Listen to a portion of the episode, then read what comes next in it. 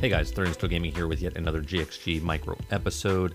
On today's episode, this is episode 3 of the Marvel Heroes Breakdown, or Marvel Character Breakdown. On today's show, we're going to be talking about Ms. Marvel, and we're going to be talking about Thor. If you're listening to us on iTunes, Google Play, Spotify, or Anchor.fm, we do appreciate you very much. Please make sure you share, like, and subscribe on whatever platform you're on. And if you'd like to go above and beyond that, if you'd like to help us out as little as 99¢, go over to Anchor.fm, and you can help us out there. Also, you can find all our content over at 30andstillgaming.live. That's, again, 30andstillgaming.live. All right. So the past 2 episodes, we talked about the other 4 characters in the new up-and-coming Avengers Marvel game that's coming out later this year on September 4th. The last 2 characters we're going to talk about is Ms. Marvel, Kamala Khan, who serves as one major entry point to the story, offered a unique challenge of Crystal Dynamics. Vince talks about her ability as a melee game, or dream to curse at the same time, because you can do anything with them. You can make many weapon attacks or motions with them, but at the same time, you can do anything with them. Napoli says, noting how freedom offered a unique set of challenges, but the aiming to stay true to the characters within combat. Vince says the team found at honing in on Kamala's fandom for the other Avengers offered a special opportunity for her moveset. One of the approaches we took was to look for the influences we could get from the rest of the Avengers with her actual moves. Almost all of her moves are based off of attacks that other Avengers can do, they say. So Vince also says, so you'll notice that she's got a version of Black Widow's light trip kick, where she sweeps the enemy. She's got a version of the Hulk shoulder ram attack.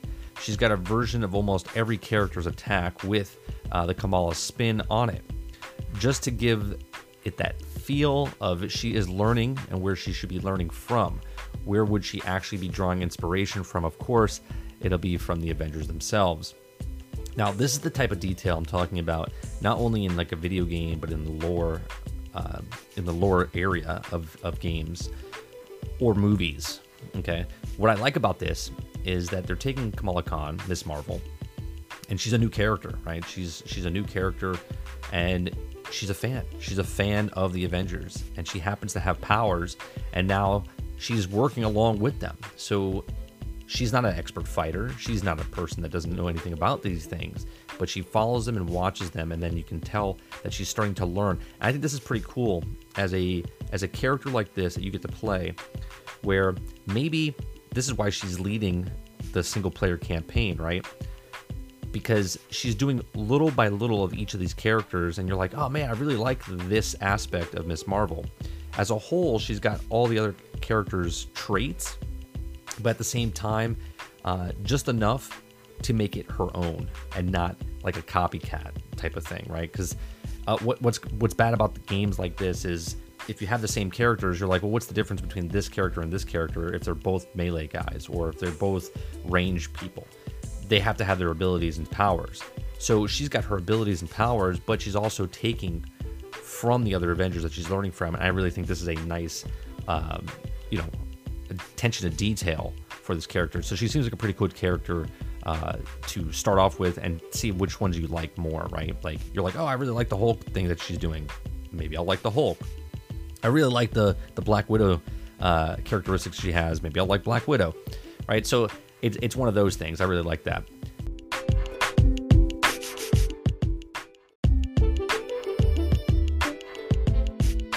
Now, the last one is Thor.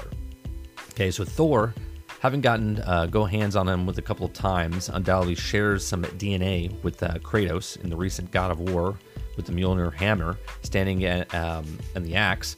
That's assuming no mistake, okay? Vince previously worked on the PS4 exclusive, and it's great lineage to see continue the God of Thunder. But of course, in playing the Marvel Sandbox, there's plenty of comics and film inspiration from that to take from. A note in the preview from Thor's Odin Force powers wonderfully channel the Thor Ragnarok action scene with Led Zeppelin's Immigration song. They say the design Thor noted that Ragnarok played a large influence on just how the playstyle, but in the studio, pitched to Marvel for the character. There's a scene that Vince talks about in Thor Ragnarok where Odin tells Thor he's not the god of hammers.